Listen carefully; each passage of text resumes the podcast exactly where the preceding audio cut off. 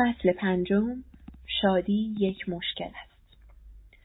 حدود 2500 سال پیش در دامنه تپه های هیمالیا که امروز نپال خوانده می شود، پادشاهی زندگی می کرد که در انتظار فرزند پسر بود.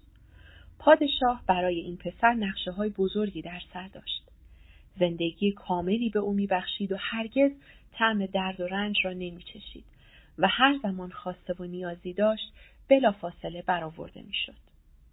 پادشاه دیوارهای بلندی در اطراف قصرش ساخت تا شاهزاده از دنیای خارج در امان باشد.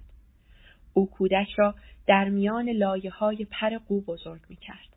غذاها و هدایای گوناگون با خدمتکارانی که احاتش کرده بودند و همان گونه که برنامه ریزی شده بود شاهزاده از مسائب و مشکلات زندگی انسانها کاملا ناآگاه ماند.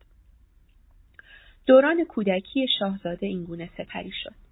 اما به رغم همه این تجملات شاهزاده مبدل به مردی جوان و افسرده شد. او هر تجربه ای را بی مفهوم و بی ارزش میافت و هر چه پدرش به او میبخشید نه کافی بود و نه مفهومی داشت. شبی شاهزاده از قصر بیرون زد تا دریابد آن سوی دیوارها چه میگذرد. خدمتکارش او را به دهکده محلی برد. شاهزاده از آنچه می‌دید به وحشت افتاد. او برای نخستین بار در زندگیش با رنج بشری آشنا شد. او افراد پیر و بیمار و بیخانمان و حتی در حال مرگ را دید. شاهزاده به قصر برگشت و خود را در بحران هستی یافت. او که مفهوم آنچه را که دیده بود درک نمی کرد، شروع به بهانه گیری کرد و از هر چیزی شاکی بود. در نهایت همان گونه که در میان جوانان رایج است پدرش را برای همه آنچه که برایش انجام داده بود سرزنش کرد. از ذهن شاهزاده گذشت که این ثروت اوست که موجب چنین تجربه تلخی در زندگی بیارزشش شده است. از این رو شاهزاده تصمیم به فرار گرفت. اما او خیلی بیشتر از آنچه تصور می‌کرد به پدرش شباهت داشت. شاهزاده هم افکار بزرگی در سر داشت. او نه تنها میگریخت بلکه از تاج و تخت و خانواده و همه متعلقاتش نیز دست می‌کشید. در خیابانها زندگی می‌کرد و همچون حیوانات در میان گل و خاک میخوابید. شاهزاده خود را با گرسنگی شکنجه می‌کرد و بقیه عمرش لغمه اینان از غریبه ها گدایی می‌کرد. شب بعد شاهزاده دوباره از قصر بیرون رفت و این بار هرگز باز نگشت. او سالها در خیابانها زندگی کرد. عضوی فراموش شده از جامعه و در قعر فلاکت اجتماعی بود. همان گونه که می‌خواست رنج فراوانی متحمل شد. بیماری، گرسنگی، درد، تنهایی و تباهی او را عذاب می‌داد. حتی تا آستانه مرگ هم پیش رفت. شاهزاده اغلب با خوردن دانه ای بادام روز را به شب میرساند. سالهای سال گذشت و هیچ اتفاقی نیفتاد.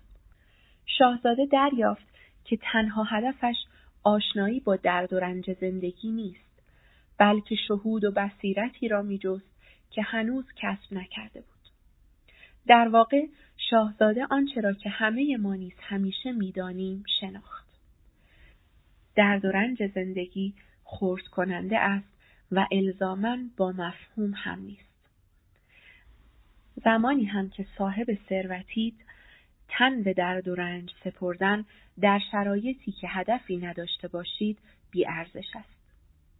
به زودی شاهزاده به این نتیجه رسید که ایده بزرگ او مانند پدرش فکری احمقانه بوده است و او باید راه دیگری را دنبال کند. شاهزاده که کاملا گیج و سرگردان شده بود سر و ظاهرش را تمیز کرد و رفت تا درخت بزرگی را در نزدیکی رودخانه یافت. تصمیم گرفت که زیر آن درخت بنشیند و بلند نشود تا زمانی که ایده بزرگ دیگری بیابد. بر اساس افسانه ها شاهزاده به مدت چهل و نه روز زیر درخت نشست. در مورد جزئیات زیستی چهل و نه روز زیر درخت بی حرکت نشستن کنکاش نمی کنیم. اما بگذارید بگوییم که شاهزاده در این مدت به کشفیات عمیقی دست یافت. یکی از کشفیات شاهزاده این بود که زندگی خود شکلی از رنج کشیدن است.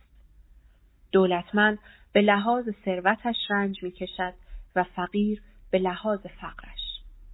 افراد بیکس و کار از نبود خانواده رنج می‌برند و فرد خانواده دار به لحاظ وجود خانواده.